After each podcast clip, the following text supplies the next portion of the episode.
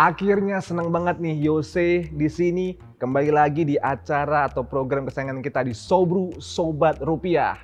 Dan juga Sobru-Sobru di rumah, kali ini kita tahu ya bahwasanya uh, dua tahun sudah kita dihajar pandemi. Ibarat tubuh orang itu sudah kena opnam, kerokan. Sekarang ini lagi masa pemulihan yang meninggalkan scaring effect. Nah kita ingin bahas nih soal scaring effect ini seperti apa sih saat ini dan ke depannya. Dan kali ini sudah hadir di sebelah Yose ada Mas Christian Armantio atau biasa dipanggil Mas Arman. Halo Mas Arman, piye kabare? Baik Mas uh, Yose. Oke, okay. Mas kita kan mengenai ini bahas scaring effect G20. Hmm, hmm. scaring effect nih gimana sih Mas uh, saat ini dan ke depan itu seperti apa? Iya, mungkin teman-teman atau bahkan kita sendiri kan jarang ya dengar hmm. istilah scaring effect gitu kan scaling effect kan sebagai salah satu agenda prioritas finance track G20. Ini momentumnya sangat pas. Jadi setelah kita diterpa pandemi masa pemulihan Indonesia menjadi tuan rumah presidensi G20. Nah, agenda pertamanya itu kalau kita dengar scaring effect. Scaring effect itu kalau kita bedah nih kata-katanya kan scare, luka. Hmm. Jadi efek dari luka. Kalau misalnya tadi Mas Yose bilang kita habis istilahnya habis sakit, ketika kita mencoba produktif lagi kan itu menantang gitu Mas tentu kalau dari pengamatan kami pribadi ya, hmm. memang kita tuh sedang transisi masa hmm. pemulihan karena kita tahu di masa pandemi ada beberapa usaha yang tutup, hmm. ada pengurangan karyawan. Hmm. Ketika mereka mengurangi karyawan, ya karyawan ini dia pindah sektor kerjaan. Hmm. Dia harus pelatihan lagi, dia harus belajar sesuatu yang baru. Nah, kalau misalnya dia belajar sesuatu yang baru misalnya tadinya dia di pabrik sepatu terus jadi pabrik elektronik dia belajar lagi hmm. nah produktivitasnya bisa turun tuh itu yang kita nggak mau nah membahas mengenai produktivitas untuk mencapai keuangan yang inklusif hmm. sebenarnya ini uh, apa dan kenapa terkait dengan inklusi keuangan sih mas ya yeah. Inklusi keuangan itu kan sering banget ya digaungin ya. Hmm. Sebenarnya apa penting sih inklusi keuangan? Ya inklusi keuangan itu ya keuangan untuk semua. Hmm. Dengan in, uh, keuangan yang menjangkau terutama UMKM, perempuan, pemuda itu tuh bisa meningkatkan perekonomian kita. Nanti gainnya juga akan kita rasakan bersama. Karena selama ini bisa dikatakan mereka uh, kurang terjamah pada potensial.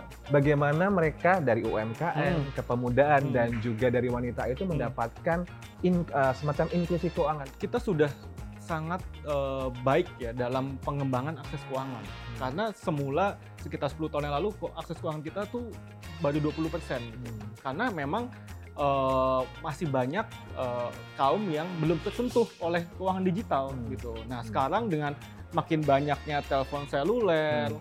uh, makin banyaknya jasa keuangan, jasa sistem pembayaran atau hmm. perbankan, hmm. itu sekarang uh, akses keuangan itu terus berkembang angkanya hmm. gitu. Dan sekarang sangat mudah kan mendapatkan uh, layanan pembayaran gitu lewat handphone aja kita udah bisa bikin usaha hmm. ekonomi digital gitu hmm. jadi gimana caranya kita juga melengkuh lebih jauh lagi itu terutama ke uh, pemuda perempuan dan UMKM itu. Gitu. Nah, menarik juga tadi Mas Arman hmm. tadi sampaikan. Kalau untuk detik ini Mas uh, investasi untuk anak muda mungkin usia 20-an awal hmm. yang masih aduh aku bimbang, masih bingung dan sebagainya, hmm. masih main ke sana kemari. Hmm apa nih saran terbaik untuk mungkin generasi tahun uh, usia 20-an awal kira-kira Iya.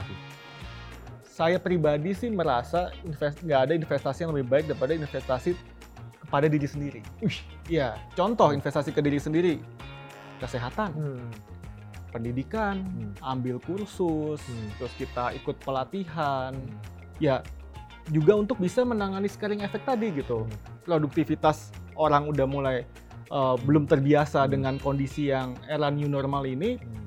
di situ saatnya kita cari ilmu baru. Kita hmm. nggak hmm. apa-apa kita harus uh, shifting ilmu kah atau hmm. kita kembangin ilmu yang ada itu balik ke pilihan. Hmm. Tapi kalau misalnya investasi, tentu yang paling optimal adalah ke kita sendiri. Namun kalau kita bicara hmm. investasi supaya uh, uang kita bertambah secara hmm. konkret, nah itu lain soal gitu. Hmm kalau untuk investasi yang tepat buat misalnya anak muda yang hmm. baru terima gaji gitu ya, hmm.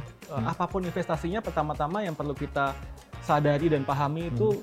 do your own research dulu gitu. Kita kenali juga diri sendiri seberapa kita uh, mau ambil risiko gitu. Nah, kita harus tahu apakah kita siap uh, dengan risiko investasinya itu, hmm. itu yang paling utama. Lalu hmm uh, apakah kita sudah menganggarkan financial plan kita Hmm, pribadi uh, berapa untuk nanti untuk kebutuhan sehari-hari, Hmm. berapa nanti untuk investasi pribadi yang tadi Hmm. kita bahas tadi atau nanti juga untuk uang dingin lah istilahnya untuk Hmm. supaya uang beranak jadi uang gitu kan istilahnya Hmm. gitu. Nah, kalau secara umum sih kalau bisa ya yang sudah jelas track recordnya 10 Hmm. tahun. Itu kalau saya loh. Jadi Track saya record ah, 10 track tahun. record 10 tahun Hmm. atau lima tahun lah minimal lima tahun Hmm. udah ada trennya. Nah, itu baru saya berani. Itu kalau Berarti saya riset pribadi. dulu berarti ya? Riset dulu dengan uh, timeline yang panjang, dia punya history. Memang kalau Mas Arman menilai sekarang itu generasi yang untuk 20-an awal dan juga 20 akhir atau 30-an itu Hmm. mostly seperti apa sih untuk saat ini? pada umumnya tuh eh, banyak yang mencampur aduk antara investasi dan greedy. Green. Sifat greedy itu, Hmm. betul lah. Itu investasi sekarang itu kadang berbasis ekspektasi. Berbasis ekspektasi. Kebanyakan investasi sekarang tuh berbasis mimpi. Uh. Mimpi jadi sultan, ya kan? Hmm. Mimpi ya berbasis cuan aja gitu. Hmm. Tapi nggak pernah lihat set story-nya kan. Selalu yang dilihat Hmm. kan success story-nya. Oke, kali ini Yose mau baca pertanyaan yang sudah masuk melalui DM. Ini ada pertanyaan nih Mas Arman. Hmm. Dari, oh dia pelaku UMKM Mas. Iya. Langsung to the point tanpa was-was-was. Dia langsung nanya, B ini bisa bantu apa nih saya sebagai pelaku UMKM? Gimana Mas? Iya. Eh, kalau dari Bank Indonesia sendiri itu punya banyak program ya tentunya. Tetapi yang bisa kita ambil contoh itu misalnya dari eh, jasa pembayaran.